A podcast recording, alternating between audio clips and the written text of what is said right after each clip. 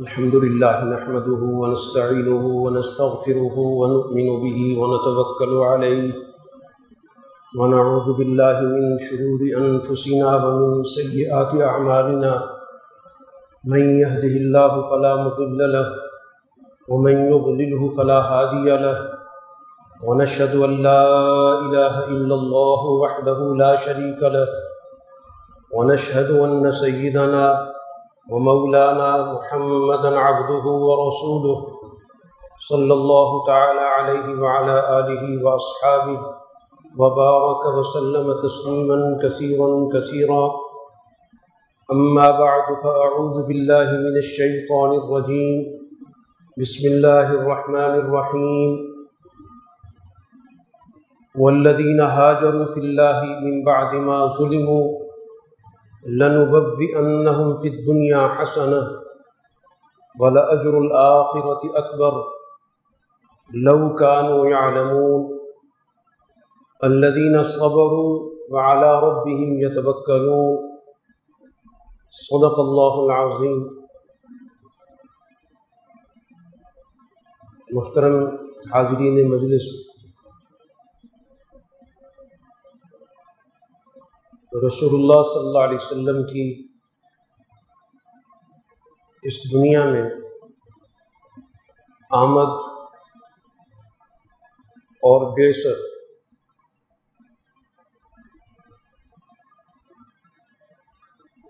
اس تاریخی تسلسل کا نقطۂ کمال ہے، جس کا آغاز حضرت آدم علیہ السلاۃ والسلام سے ہوا۔ اور رسول اللہ صلی اللہ علیہ وسلم کی کل حیات مبارکہ ایک مربوط تصور حیات کی نمائندگی کرتی آپ کی پوری زندگی چاہے وہ بیست سے پہلے کی ہو بیست کی بعد کی ہو ہجرت سے پہلے کی ہو، ہجرت کے بعد کی ہو۔ یہ مکمل زندگی کا ایک جامع منہج حیات ہے۔ رسول اللہ صلی اللہ علیہ وسلم کی زندگی کا کوئی بھی شعبہ ایسا نہیں ہے جس کے بارے میں رسول اللہ صلی اللہ علیہ وسلم نے پہلے سے کوئی سوچ و بچار نہ کیا۔ ایسا کوئی عمل نہیں ہے جو بالکل اچانک ہو گیا۔ جس کے لیے آپ کے ہاں کسی قسم کا کوئی مربوط منصوبہ موجود نہ ہو۔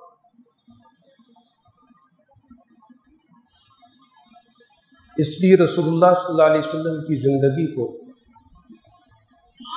کسی بھی درجے میں مختلف خانوں میں بانٹ دینا یا ان کو تاریخی حوالے سے ایک دوسرے سے مختلف قرار دے دینا، یہ بہت بڑی ناسمجھی ہے۔ یا اپنے مقاصد کے لیے رسول اللہ صلی اللہ علیہ وسلم کی زندگی کو مشق کرنا رسول اللہ صلی اللہ علیہ وسلم کی حیات مبارکہ کا جو بڑا بنیادی نقطہ ہے، جس کے ذریعے آپ اپنے ایک دور حیات کو مکمل کر کے دوسرے دور میں داخل ہوتے ہیں۔ اس کو ہم عام طور پر ہجرت کے عنوان سے ذکر کرتے ہیں۔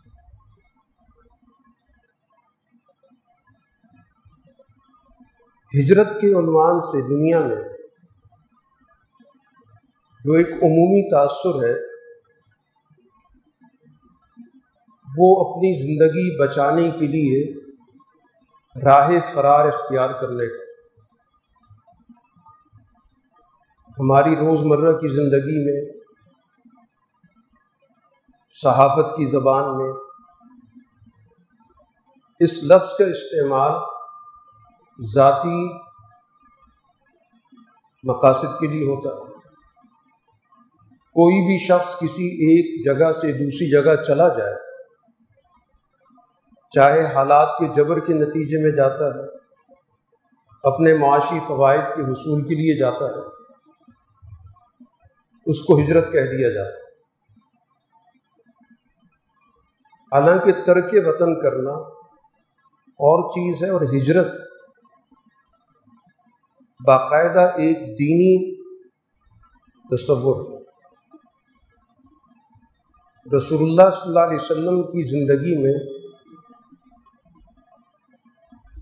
یہ ہجرت اس لیے نہیں ہوئی کہ آپ کو اپنی زندگی کے خدا نخواستہ کوئی لالے پڑ گئے تھے اور اپنی زندگی کو بچانے کے لیے آپ مکہ سے نکل پڑے۔ یقیناً مکہ مکرمہ کے حالات بہت ناسازگار تھے۔ اس زندگی میں رسول اللہ صلی اللہ علیہ وسلم سے جو شخص بھی وابستہ ہوتا تھا، اس کا ہر عرصہ حیات تنگ ہو جاتا تھا، تشدد ہوتا تھا، کردار خوشی ہوتی تھی۔ معاشی طور پر اس کے وسائل چھین لیے جاتے تھے۔ حتیٰ کہ بہت سے صحابہ اور صحابیات کی جانیں بھی اس میں گئی زندگی دو بھر تھی۔ اس لیے رسول اللہ صلی اللہ علیہ وسلم نے بے ست کے پانچویں سال صحابہ کو اجازت دے دی تھی کہ وہ حبشہ کی طرف ہجرت کر سکتے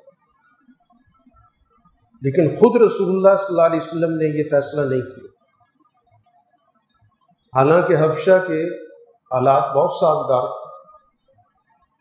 خود رسول اللہ صلی اللہ علیہ وسلم نے فرمایا کہ وہاں پر ایک حکمران موجود ہے، ایک بادشاہ موجود ہے جو عدل کرتا ہے۔ لیکن آپ نے اس ہجرت کو اختیار نہیں کیا۔ آپ مکہ مکرمہ میں موجود رہے۔ اور اسی جزیرت العرب کے اندر رہ کر آپ نے متبادل راستے تلاش کیے۔ جب مکہ مکرمہ کے حالات ناسازگار ہوئے تو اب طائف چلے گئے۔ طائف کا آپ کا بڑا مشکل سفر۔ پوری زندگی کا سب سے مشکل ترین سفر۔ حضرت عائشہ رضی اللہ تعالی عنہ نے ایک موقع پر آپ سے پوچھا کہ اللہ کے رسول صلی اللہ علیہ وسلم، کیا آپ کی زندگی میں عہد سے زیادہ کوئی مشکل دن آیا ہے؟ کیونکہ عہد کا واقعہ تو حضرت عائشہ کے سامنے تھا۔ کیونکہ حضرت عائشہ خود بھی میدان جنگ میں گئی تھی۔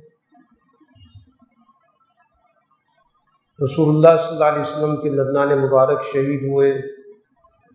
جو خوط آپ کے سر پر تھا، اس کی کڑیاں آپ کے رخسار میں چلی گئیں۔ اور غشی کی کیفیت تاری ہوئی۔ اس لیے حضرت عائشہ کے ذہن میں یہ سوال آیا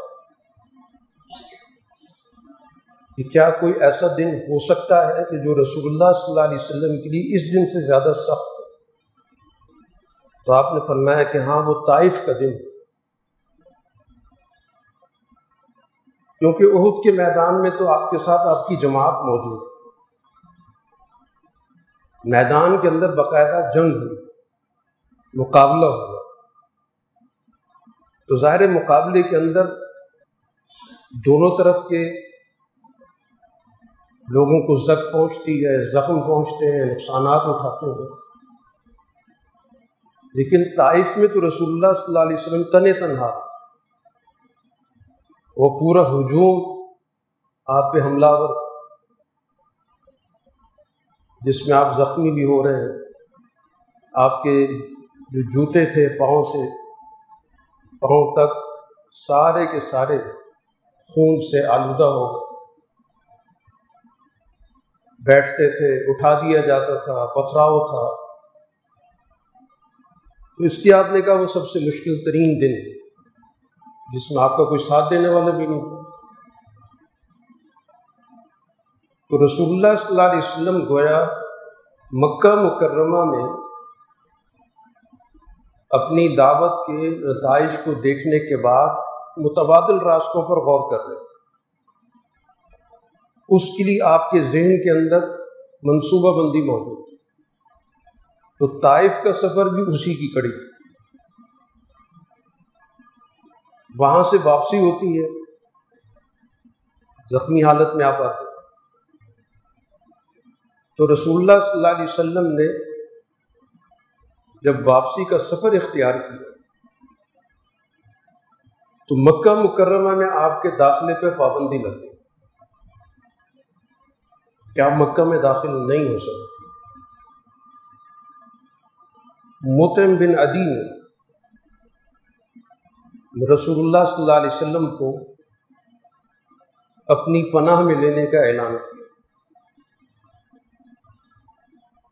اس دور کا یہ دستور تھا کہ جب کوئی با اثر شخص کسی شخص کے بارے میں یہ کہہ دیتا کہ میں اس کا ذمہ دار ہوں، تو پھر سب لوگ اس کا احترام کرتے تھے۔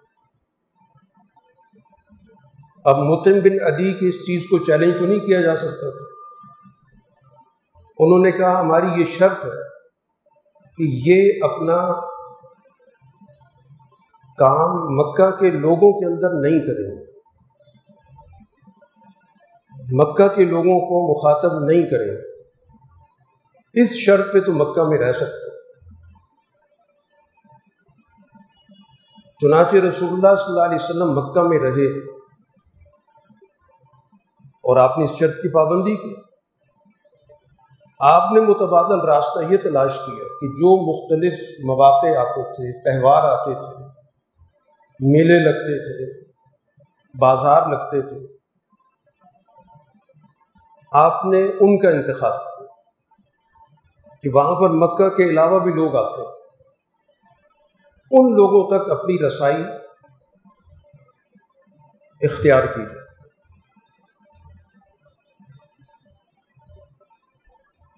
چنانچہ یہ سن گیارہ نبوی کی بات ہے۔ رسول اللہ صلی اللہ علیہ وسلم کی بے کو گیارہ سال ہو گئے۔ اور حج کا موسم آیا۔ سن دس نبی میں آپ طائف گئے تھے۔ گیارہ نبی میں آپ اس موسم حج میں مختلف علاقے سے آئے ہوئے لوگوں سے ملاقاتیں کرتے۔ مختلف جگہوں پہ انہوں نے اپنے کیمپ لگا رکھے تھے۔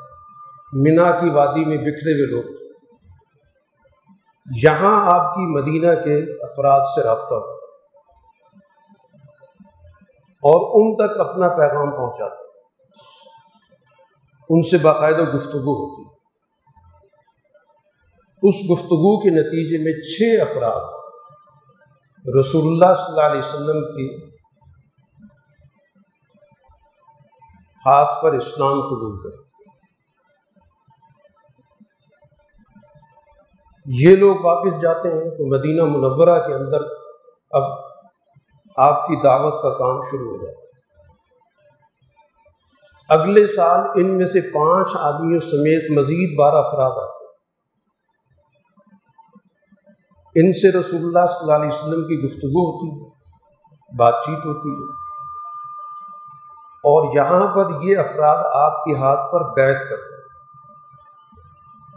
یہ بیت تربیت تھی یا جس کو آج کی زبان میں آپ بیت طریقت کہتے اس کے الفاظ کم و بیش وہی ہے جو آج بھی شیخ ادا کرتا ہے اور ایک عہد لیتا ہے ان لوگوں سے جو اس کے ہاتھ پہ بیت کر رہے ہیں۔ کہ اللہ کے ساتھ کسی کو شریک نہیں کرو گے چوری نہیں کرو گے بدکاری کا ارتکاب نہیں کرو گے کسی پر تومت نہیں لگاؤ گے معروف باتوں میں کبھی نافرمانی نہیں کرو گے یہی وہ الفاظ ہیں جو آج بھی شیخ طریقت بیت میں ذکر کرتا ہے، عہد لیتا ہے۔ یہی الفاظ اس موقع پہ رسول اللہ صلی اللہ علیہ وسلم نے ان افراد سے اس عہد کے اندر ادا کیے، ان سے کہلوائے یہ ایک معاہدہ ہو گیا۔ گویا باقاعدہ رسول اللہ صلی اللہ علیہ وسلم نے ان افراد کے ساتھ ایک معاہدہ کر کے ان کو مدینہ منورہ کے اندر ایک مشن سونپ دی۔ ایک ذمہ داری ان کو دے دی۔ یہ افراد جا کے کام کرتے۔ اگلے سال تہتر مرد اور دو عورتوں یہ قافلہ آتا رسول اللہ صلی اللہ علیہ وسلم تک بات پہنچتی ہے۔ اب یہ جو لوگ آئے، یہ مدینہ کے لوگوں کے ساتھ مل کر آئے۔ دوسرے لوگ بھی تھے۔ رات خیموں میں گزاری۔ جب رات کا ایک تہائی حصہ گزر گیا، تو یہ افراد جو پچہتر افراد ہیں، یہ ایک ایک کر کے، دو دو کر کے آہستہ آہستہ اپنے خیموں سے نکلے۔ تاکہ جو باقی لوگ ان کے ساتھ مدینہ سے آئے ہوئے، ان کے علم میں بات نہ آئے۔ اور رسول اللہ صلی اللہ علیہ وسلم کے پاس وہیں وادی میں جمع ہو گئے۔ رسول اللہ صلی اللہ علیہ وسلم تشریف لائے اور آپ کے ساتھ آپ کے چچا عباس بھی تھے۔ تو سب سے پہلے عباس نے گفتگو کی کہ دیکھو، بات کرنے سے پہلے ایک چیز ذہن میں رکھنا۔ کہ رسول اللہ صلی اللہ علیہ وسلم ہماری نگرانی میں ہے ہم ان کے محافظ ہیں، ہمارا خاندان ان کے پیچھے کھڑا ہے۔ اس لیے کوئی بھی معاہدہ کرتے وقت ایسا مت کرنا کہ کوئی بات کر بیٹھو اور بعد میں پورا نہ کر سکے۔ ان لوگوں نے رسول اللہ صلی اللہ علیہ وسلم سے کہا کہ آپ بات کریں۔ تو اس موقع پر جو بیت ہوئی ہے، یہ بیت در حقیقت مدینہ منورہ کے اندر ایک نئے نظام کے قیام کی ایک ریاست قائم کرنے کی۔ جس میں رسول اللہ صلی اللہ علیہ وسلم نے اس چیز کا ان سے عہد لیا۔ کہ وہ آپ کی بات سنیں گے اور مانیں گے۔ سمع و طاعت۔ گویا آپ کو مرکزی حیثیت دے کر آپ کی بات کو غور سے سنا جائے گا اور قبول کیا جائے گا۔ ہر حالت میں فی العسری والیسری، جو بھی حالات ہوں گے تنگی کے حالات ہیں، معاشی مجبوری کے حالات ہیں، معاشی فراخی کے حالات ہیں۔ ہر صورت میں رسول اللہ صلی اللہ علیہ وسلم کی اطاعت ان کو کرنی ہے۔ ولمنشت والمکرہ جب طبیعت کے اندر آمادگی ہوگی، اس وقت بھی بات ماننی ہے۔ اگر کوئی چیز طبیعت کے خلاف ہے تو بھی بات ماننی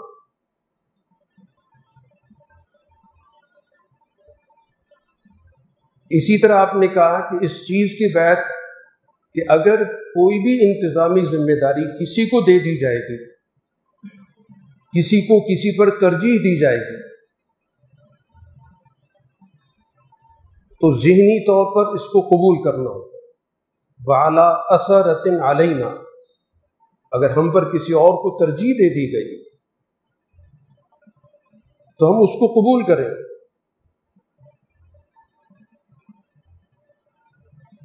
اور اسی طرح وعلا اللہ منازع الامر اہل اگر کسی اہل آدمی کو کوئی کام سونپ دیا جائے گا تو اس میں ہم تنازع نہیں کریں گے کہ یہ کام مجھے دیا جائے۔ اس کو کیوں دے دیا گیا؟ یہ ایک سیاسی بیعت ہے۔ اس پچھلے سال کی بیعت طریقت کے بعد یہ بیعت جو ہوئی ہے، یہ بیعت سیاست اس لیے رسول اللہ صلی اللہ علیہ وسلم نے کہا کہ اتنا بڑا مجمع ہے پچہتر آدمی ہے۔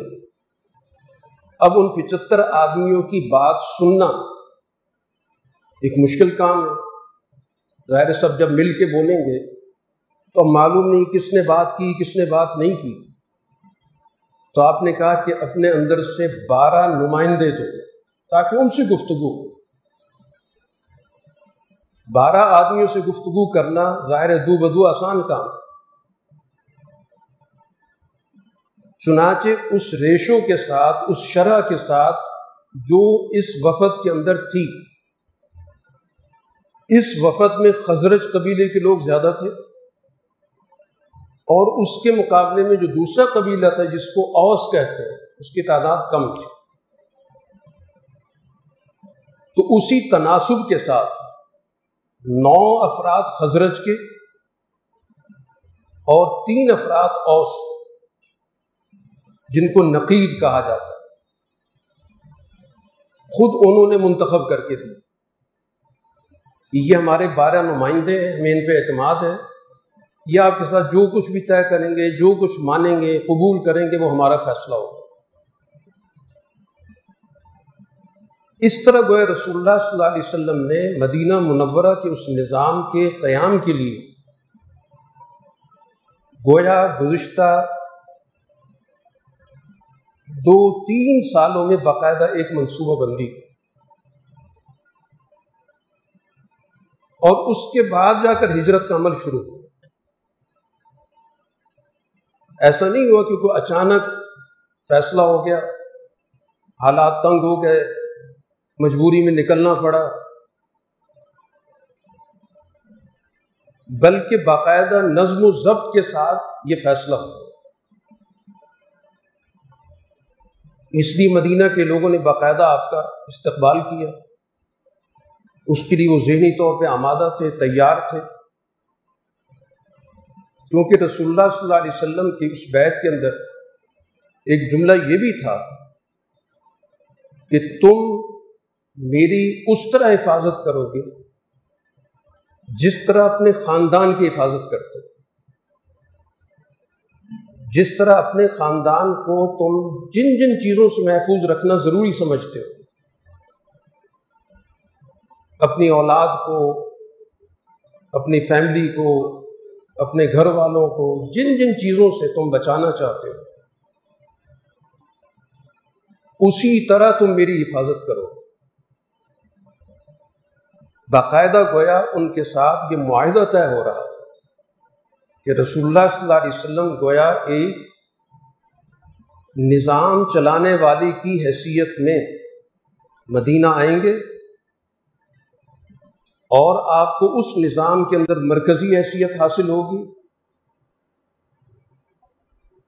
آپ کی مکمل حفاظت ان کے ذمے ہوگی۔ تو گویا یہ ریاست کی تشکیل یہ رسول اللہ صلی اللہ علیہ وسلم کے باقاعدہ اس نظم کے اندر موجود ہے۔ یہ جو تأثر دیا جاتا ہے کہ رسول اللہ صلی اللہ علیہ وسلم کے سامنے کسی قسم کے سسٹم کو قائم کرنے کا کوئی تصور نہیں تھا، کوئی سوچ نہیں تھی۔ آپ تو محض لوگوں کو تبلیغ کرنے کے لیے آئے تھے محض لوگوں کو مستقبل کے حوالے سے انظار کرنے کے لیے آئے تھے۔ ان کو آخرت کے حوالے سے یاد دہانی کرانے آئے تھے۔ برے اعمال کے اخروی نتائج سے آگاہ کرنے آئے تھے۔ اس کے علاوہ آپ کا کوئی منصوبہ نہیں تھا۔ یہ تو حسن اتفاق ہے کہ آپ مدینہ گئے، وہاں پر آپ کو پیروکار مل گئے، جس کے نتیجے میں ایک سسٹم بن گیا۔ گوئے رسول اللہ صلی اللہ علیہ وسلم کی بیست کے مقاصد میں یہ چیز شامل نہیں ہے۔ یہ بعد کے حالات میں ایسا ہو گیا۔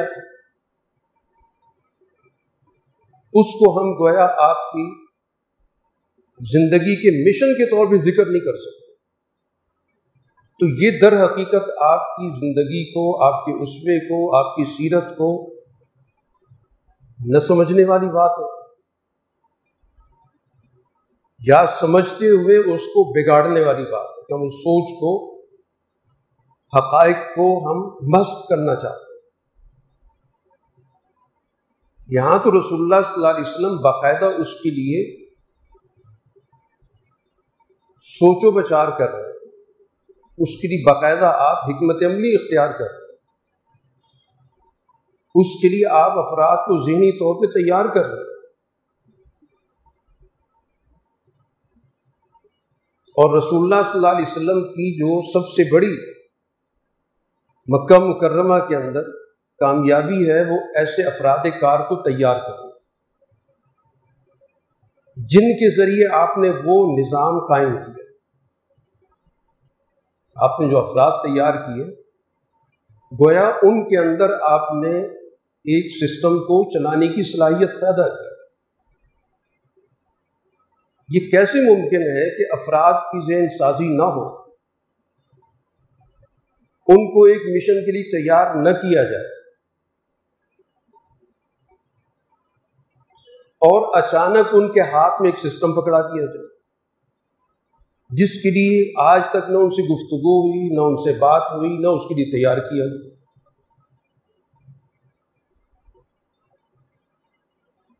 ان میں سے جس فرد کے ہاتھ میں بھی سسٹم آیا، اس نے بڑی خوبصورتی سے اس کو چلایا۔ تو رسول اللہ صلی اللہ علیہ وسلم کے مقاصد بیست میں یہ بنیادی چیز شامل تھی کہ آپ نے ایک نیا معاشرہ قائم کرنا ہے۔ ایک عدل کا سسٹم قائم کرنا ہے۔ اس کے لیے آپ کی ایک ترتیب تھی۔ کہ پہلے درجے میں آپ نے افراد کی تربیت کی، ان کو ایک اجتماعیت میں جوڑا۔ اور پھر ان کے ذریعے آپ نے اگلے مرحلے کو مکمل کیا۔ تو یہ جو ہجرت ہے، یہ در حقیقت اسلامی تاریخ کا اتنا عظیم الشان واقعہ ہے۔ حادثہ نہیں ہے کہ جو وہ پذیر ہو جاتا۔ ہے یہ باقاعدہ ایک طے شدہ منصوبہ ہے۔ اسی وجہ سے حضرت عمر فاروق رضی اللہ تعالیٰ عنہ کے عہد میں یہ سن سترہ ہجری کی بات ہے۔ حضرت ابو موسا اشری رضی اللہ تعالیٰ عنہ کو حضرت عمر کی طرف سے ایک خط ملتا ہے۔ اس خط پر مہینہ لکھا ہوا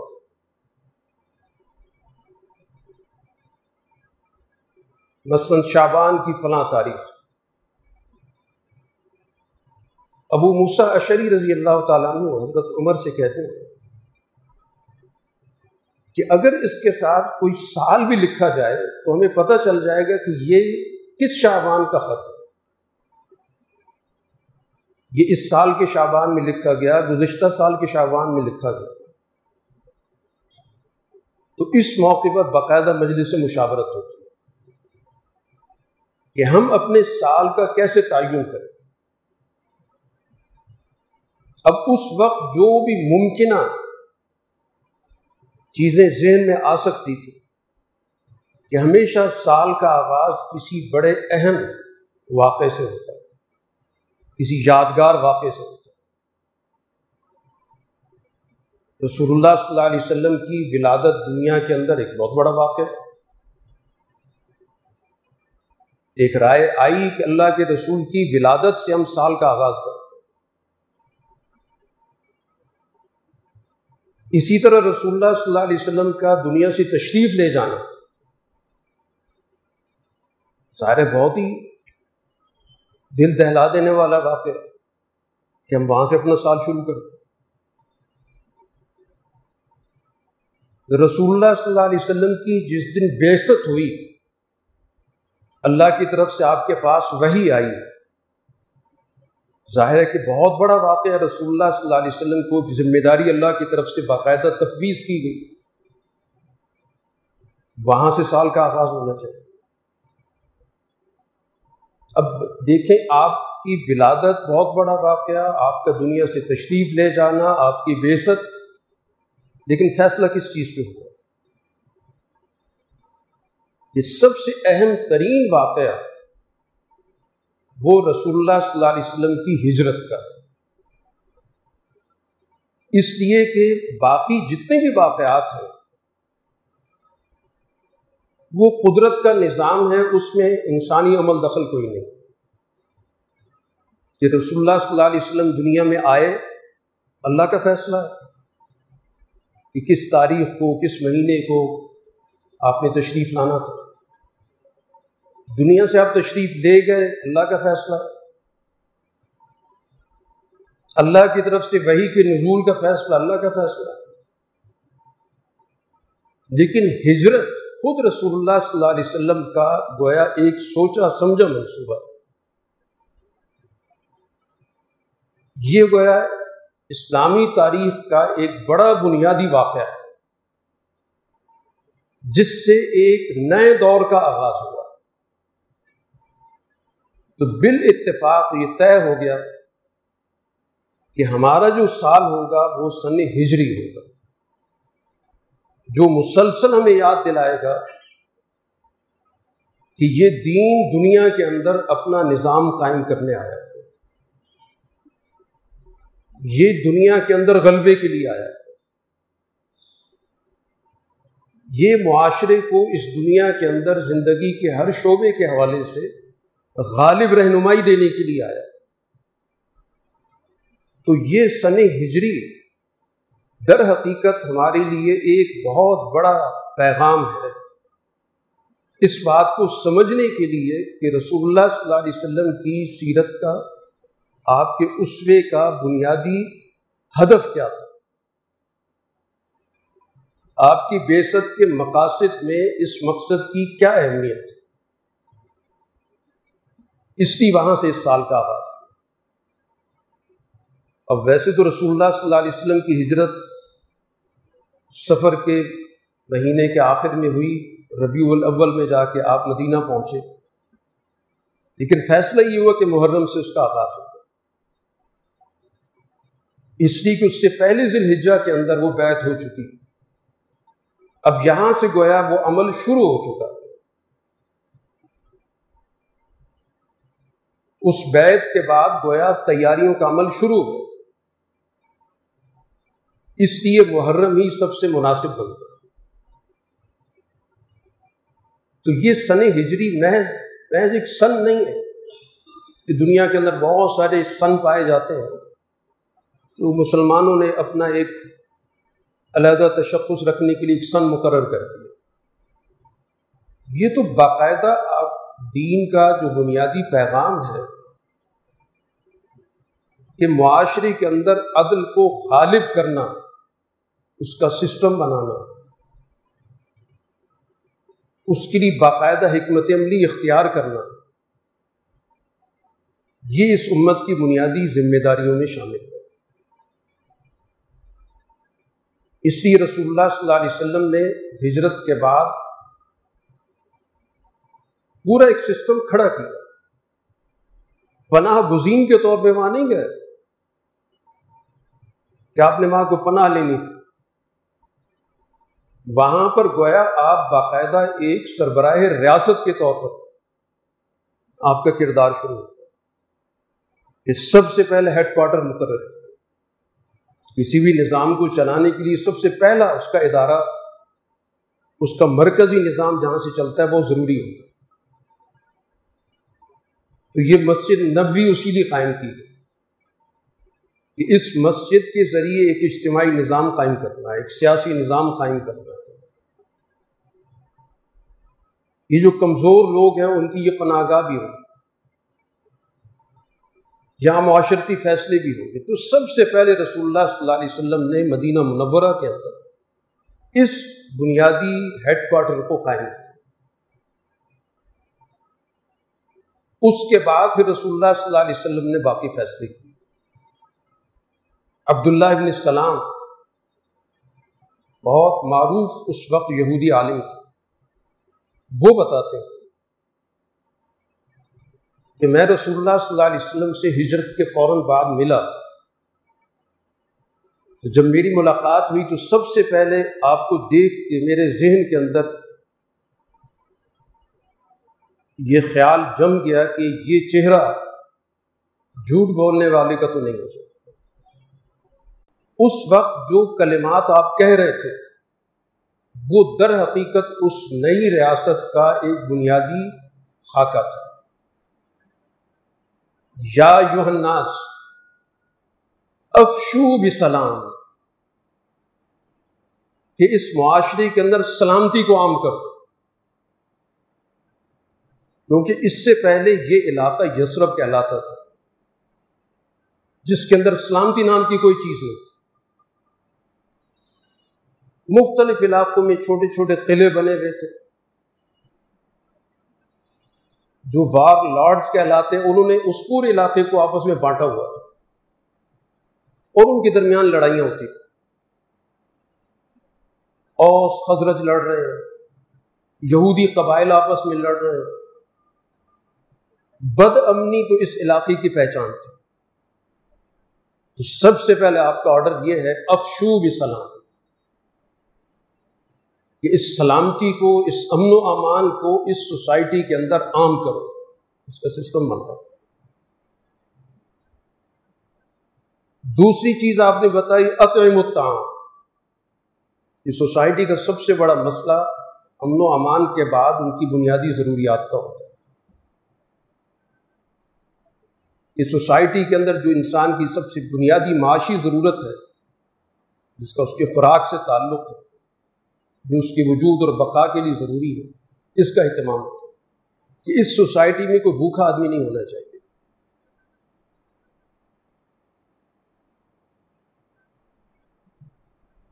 تو رسول اللہ صلی اللہ علیہ وسلم نے گویا، یہ وہ کلمات ہیں جو آپ نے سب سے پہلے آغاز میں۔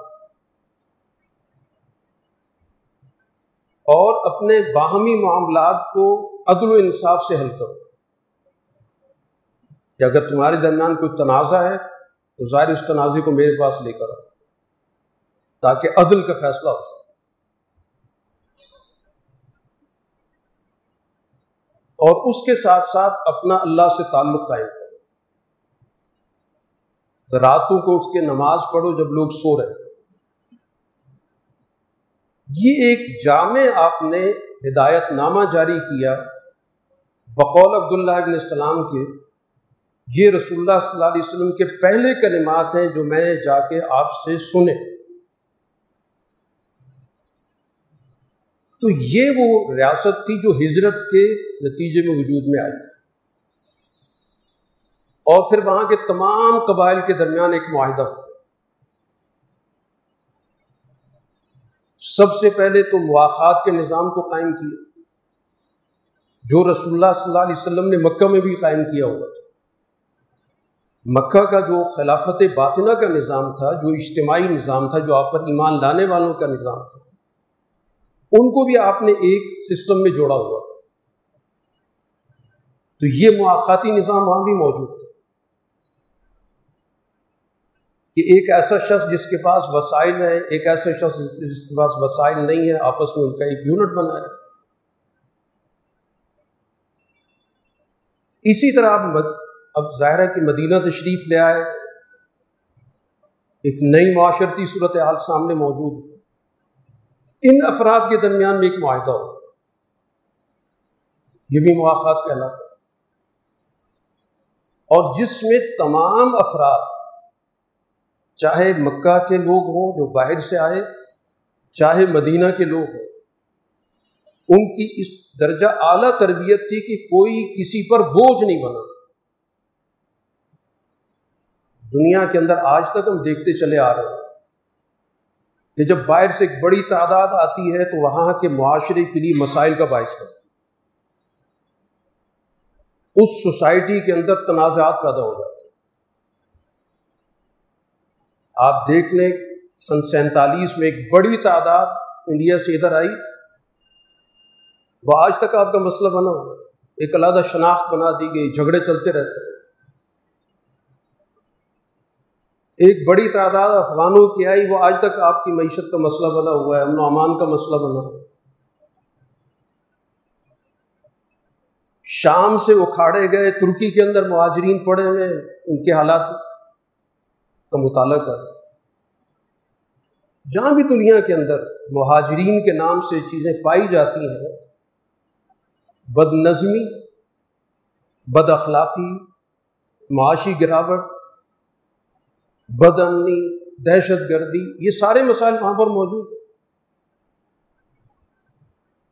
لیکن رسول اللہ صلی اللہ علیہ وسلم کے دور میں یہ تعداد جاتی ہے تو یہ اس طرح کی مہاجر نہیں ہے کہ جو پناہ لینے پہنچے ہوں، وہاں کے وسائل سے فائدہ اٹھانے کے لیے پہنچے ہوں۔ وہاں پہنچ کر انہیں بڑے بڑے کلیم داخل کرا دیے ہوں۔ وہاں تو مقامی آبادی کہتی ہے کہ ہمارے وسائل تقسیم کر دیں آدھا آدھا کر دیں۔ باہر سے آنے والے کہتے ہیں، نہیں، ہمیں بتاؤ، ہم بازار میں جا کے اپنی معیشت کا خود بندوبست کریں۔ کوئی کسی پہ بوجھ نہیں بنتا۔ ایک ایسا متوازن نظام قائم کیا کہ جو تجارتی مہارت رکھنے والے ہیں اور زراعتی مہارت رکھنے والے ہیں، ان کے درمیان ایک ایسا معاہدہ وجود میں آ گیا۔ کہ دونوں ایک دوسرے کی صلاحیت سے فائدہ اٹھا رہے ہیں، ایک دوسرے کو فائدہ پہنچا رہے ہیں اور اپنے معاشی مسائل حل کر رہے ہیں۔ تو یہ چیزیں نظم و ضبط کے بغیر، منصوبہ بندی کے بغیر، حکمت عملی کے بغیر نہیں ہوتی کہ اچانک ہی سب کچھ ہونا شروع ہو۔ تو اس طرح تو ایک مواقع کا نظام قائم۔ پھر اسی طرح ایک بہت بڑی تعداد وہاں پر یہودی قبائل کی تھی۔ ان کے ساتھ باقاعدہ معاہدہ ہو۔ امن و امان کا مشترکہ سلامتی کا، مشترکہ دفاع کا۔ پورا کا پورا ایک سسٹم بن گیا۔ طے پا گیا کہ اگر باہر سے حملہ ہوگا تو ہم سب نے مل کر مقابلہ کر باقی مذہب اپنا اپنا لیل یہودی دین ہوں بل مسلمین دین ہوں مذہبی معاملات اپنے اپنے رکھو۔ لیکن باقی جو معاشرتی معاملات ہوں گے، اس میں ہم نے مل جل کر رہنا۔ ہے اور باہمی تنازعات میں فیصلہ کن اختیار رسول اللہ صلی اللہ علیہ وسلم کے پاس ہوتا ہے۔ جو آپ پر ایمان لا رہے ہیں، وہ بطور رسول کے، جو نہیں لا رہے، بطور سربراہ ریاست کے آپ کو قبول کریں گے۔ تو یہ گویا کہ معاہدہ ہوا۔ ہے ان معاہدات کے نتیجے میں مدینہ منورہ کا نظام کھڑا ہوتا ہے۔ اور یہ اس بات کی دلیل ہے کہ رسول اللہ صلی اللہ علیہ وسلم نے اس معاشرے میں کن بنیادی اصولوں پر ان مختلف لوگوں کو اکٹھا کیا۔ جن کے درمیان مختلف معاشی حیثیتیں تھیں۔ سیاسی حیثیتیں تھیں، مذہبی حیثیتوں کا اختلاف تھا۔ مختلف حیثیتیں ہیں یہاں مختلف نوعیتیں ہیں، سوچنے کے انداز مختلف مختلف مہارتیں، مختلف پس منظر۔ اس طرح آپ نے وہ سوسائٹی قائم کی۔ تو لازمی طور پر یہ معاشرہ جس عمل کے نتیجے میں پیدا ہوا، جس کو ہم ہجرت کہتے ہیں وہ لازمی طور پہ اس بات کا تقاضا کرتا تھا کہ اس کو ہمیشہ کے لیے ایک بنیادی حیثیت دے دی جائے۔ وہ آپ کی روز مرہ کی زندگی کا حصہ بن جائے کہ جب آپ تاریخ لکھیں گے تو ظاہر ہے آپ باقاعدہ بتائیں گے کہ فلاں تاریخ، فلاں مہینہ اور فلاں سن ہجری ہے۔ یہ ہماری بدقسمتی ہے کہ ہم میں سے اکثریت کو پتہ ہی نہیں۔ ہے کہ کون سا مہینہ چل رہا ہے؟ صرف عیدین کے موقع پہ پتہ چل جاتا ہے یا رمضان میں کچھ لوگوں کو پتہ چل جاتا ہے، باقی دنوں میں کچھ بھی نہیں پتہ ہوتا۔ ہماری غفلت ہے سب سے بڑی۔ کیونکہ یہ بڑا نیچرل نظام تھا، جس کے ذریعے لوگوں کو مہینوں کی آمد و رفت کا پتہ چلتا۔ ہے باقی جو آپ کا عیسوی مہینہ ہے بکرمی مہینہ، اس کی کیا علامت ہے؟ کیسے پتہ چلے گا کہ نیا مہینہ شروع ہوا کہ نہیں؟ تو آپ کیلنڈر جا کے دیکھتے ہیں کہ نئے مہینے شروع ہو گیا، فلاں مہینہ ختم ہو گیا۔ یہ جو نظام تھا جس کو قرآن نے کہا، جب پوچھا کہ یس کان الحلہ کہ یہ پوچھتے ہیں کہ یہ چاند کبھی بڑا ہوتا ہے، چھوٹا ہوتا ہے، باریک ہو جاتا ہے، یہ کیا چیز ہے؟ تو بجائے اس کے کہ اس پہ بات کی جاتی ہے کہ بڑا کیوں ہوتا ہے، چھوٹا کیوں ہوتا ہے، غروب کیوں ہوتا ہے اس کے مقاصد پر قرآن نے بات کی کہ کل ہی یا مواقع تو لناصب الحج یہ تو انسانوں کے لیے اوقات مقرر کرنے کا ایک بڑا فطری نظام ہے۔ کوئی آدمی کہیں پر بھی ہو، اس کے پاس کوئی کیلنڈر نہ ہو، اس کی گھڑی کا کوئی نظام نہ ہو، پتہ کر سکتا ہے کہ مہینہ اب شروع ہو گیا ہے اور مہینہ کہاں جا رہا ہے۔ اس چاند کی ساری نوعیت بتا رہی ہوتی کہ اب یہ چودھویں کا چاند ہے، اب یہ آخری دنوں کا چاند ہے۔ اور یہ چاند کا نظام وہاں بھی مؤثر ہے، جہاں پر دنیا کا سورج کا نظام موجود نہیں۔ ہے چھ چھ مہینے کی رات ہوتی ہے، چھ چھ مہینے کا دن ہوتا ہے۔ وہاں پر بھی یہ چاند کا نظام اسی طرح کام کر رہا ہے۔ تو یہ بڑا فطری نظام تھا۔ جس کو آج ہم نے تنازعات کا موضوع بنا رکھا تو بہرحال رسول اللہ صلی اللہ علیہ وسلم نے مدینہ منورہ کے اندر یہ نظام قائم کیا جس کے اندر مختلف طبقات موجود ہیں۔ مذہبی نوعیت کے اعتبار سے بھی، معاشی پس منظر کے اعتبار سے بھی، سیاسی حوالے سے بھی مختلف نوعیت ہے لیکن ان سب کو آپ نے گویا ایک اجتماع کی شکل دی۔ اس کو ایک تمدن بنا دیا مدینہ کا مطلب ہی ایک تمدن، ایک ثقافت، ایک سولائزیشن وہ آپ نے کھڑی کر تو اس سولائزیشن کو سمجھنے کی ضرورت ہے۔ اس مدینے کو سمجھنے کی ضرورت ہے۔ کہ رسول اللہ صلی اللہ علیہ وسلم نے کس طرح غلب دین کے اس نظریے کے ساتھ ایک انسانی اجتماع قائم کیا اس اجتماع میں تمام کے حقوق محفوظ تھے۔ حتیٰ کہ یہود اپنے جو معاملات مذہبی طور پر حل کرتے تھے، ان کو پوری اجازت تھی۔ اللہ یہ کہ حضور صلی اللہ علیہ وسلم کے پاس کوئی مقدمہ لے آتے تو اور بات۔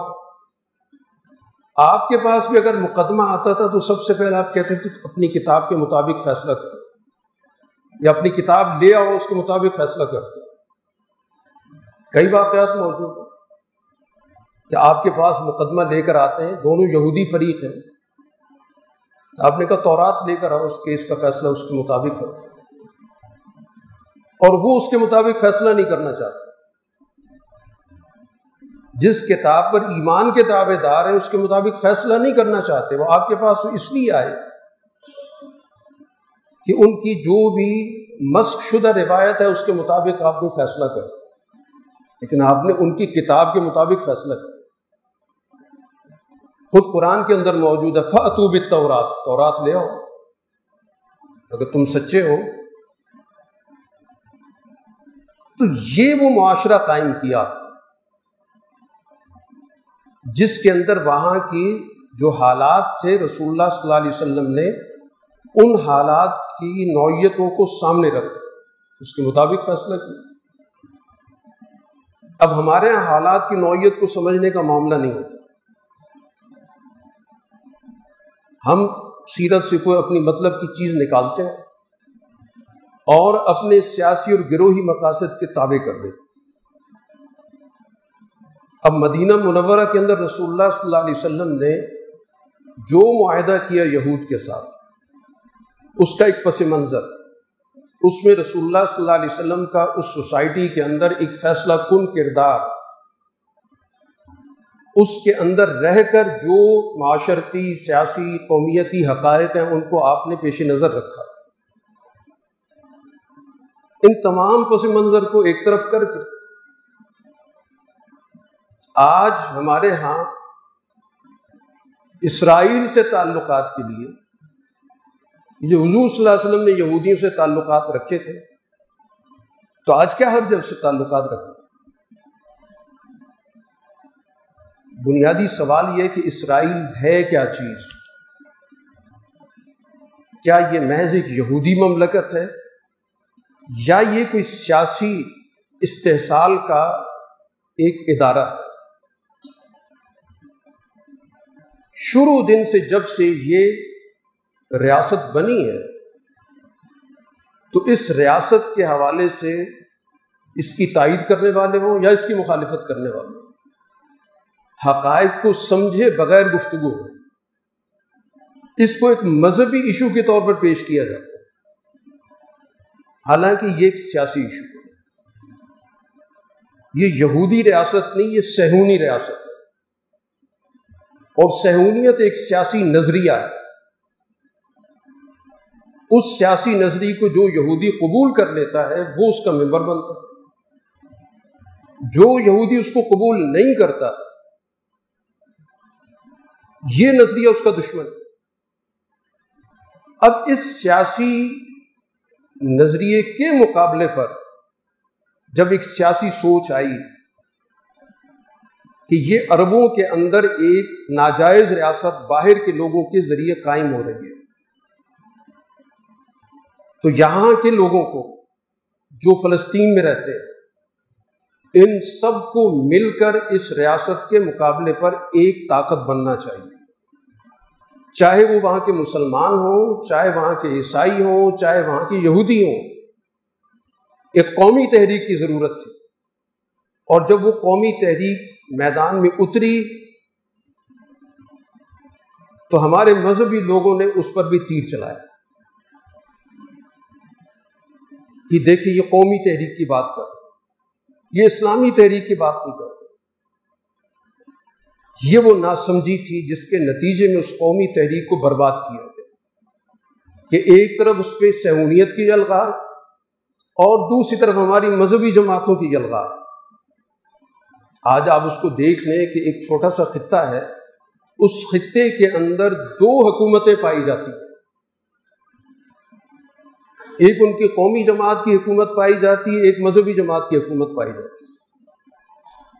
یہ ہے وہ بے شعوری جو مذہب کے نام سے جس کی ہمارے یہاں ترویج ہوتی ہے۔ تو جس طرح کی تحریک ہوتی ہے، اس تحریک کے مقابلے پر آپ کو حکمت عملی اختیار کرنی پڑتی ہے۔ جب ہم رسول اللہ صلی اللہ علیہ وسلم کی اس حکمت عملی کی بات کرتے ہیں کہ یہود کے ساتھ آپ نے معاہدہ کیا تو قومی تحریک میں اگر یہودی ساتھ دیتے ہیں، ایک عرب یہودی، ایک عرب مسلمان کا ساتھ دیتا ہے، ایک عرب عیسائی، ایک عرب مسلمان کا ساتھ دیتا ہے، ہم نے اس پہ کس لیے اعتراض کیا؟ ہم نے اس تحریک کو سب سے زیادہ ہماری مذہبی جماعتوں نے نقصان پہنچایا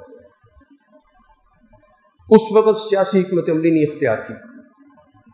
نتائج سامنے، وہی ممالک جو اس قومی فلسطینی تحریک کے دشمن تھے، آج وہی ممالک سعودی عرب کے ساتھ تعلقات بنا اس کو تسلیم کر اس کے ساتھ سفارتی تعلقات، معاشی تعلقات تو پہلے سے تھے۔ یہ وہی لوگ ہیں جو کل تک اس قومی تحریک کے دشمن تھے۔ تو یہی سمجھنے کی چیز کہ جس طرح کا دشمن وار کرتا ہے، جس طرح دشمن کی حکمت عملی ہوتی ہے، اس کے مطابق آپ کو حکمت عملی بنانی ہوتی ہے۔ دشمن نے سہونیت کی تحریک اٹھائی۔ ہم نے اس کو یہودی اسلام کا مسئلہ بنا کے دنیا کے اندر اس پورے کاز کو نقصان پہنچایا۔ اور وہاں کا جو مقامی آبادی تھی، جو عرب لوگ تھے، چاہے جس مذہب کی بھی ہو، ان کی تحریک کو ہم نے پارا پارا کیا۔ اور انہی لوگوں کی ایما پہ کیا جو آج پنگے بڑھا رہے ہیں، جو آج کہتے ہیں کہ حضور صلی اللہ علیہ وسلم نے یہود کے ساتھ تعلقات رکھے تھے۔ جب اس وقت قومی تحریک کے لیے یہ بات کی جاتی تھی، تو اس وقت ان کو خالص اسلام یاد آ جاتا تھا۔ بغیر کسی پس منظر کو سمجھے آیات، حدیثیں پیش ہو رہی ہوتی تھی اور آج جب اپنے مفادات کی نوعیت بدلی ہے انہیں چیزوں کے آڑ لیں تو بنیادی مسئلہ ہمارا یہی ہے کہ ہم دین کو بے شوری کے ساتھ سمجھتے ہیں، پیش کرتے ہیں اور جو اس کو اپنے مفادات کے لیے کیش کراتے ہیں، آنکھیں بند کر کے لوگ ان کے پیچھے چل پڑتے ہیں۔ تو اس وجہ سے ہمیں آج سمجھنے کی ضرورت ہے جو پروپیگنڈا بھی چل رہا ہے، اس کا پس منظر کیا ہے؟ حقائق کیا ہے؟ اور اس خطے کی ضرورت کیا ہے؟ اس خطے کے تقاضے کیا ہیں؟ عالم اسلام فلسطینی کے لیے آج تک تو کچھ کر نہیں سکا۔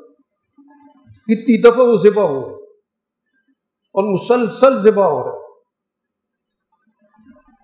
ان کے زخموں پہ کوئی پھائے رکھنے والا نہیں، لیکن ان کے نام سے اپنے اپنے ملکوں کے اندر نے بہت ساری مذہبی جماعتیں بنائیں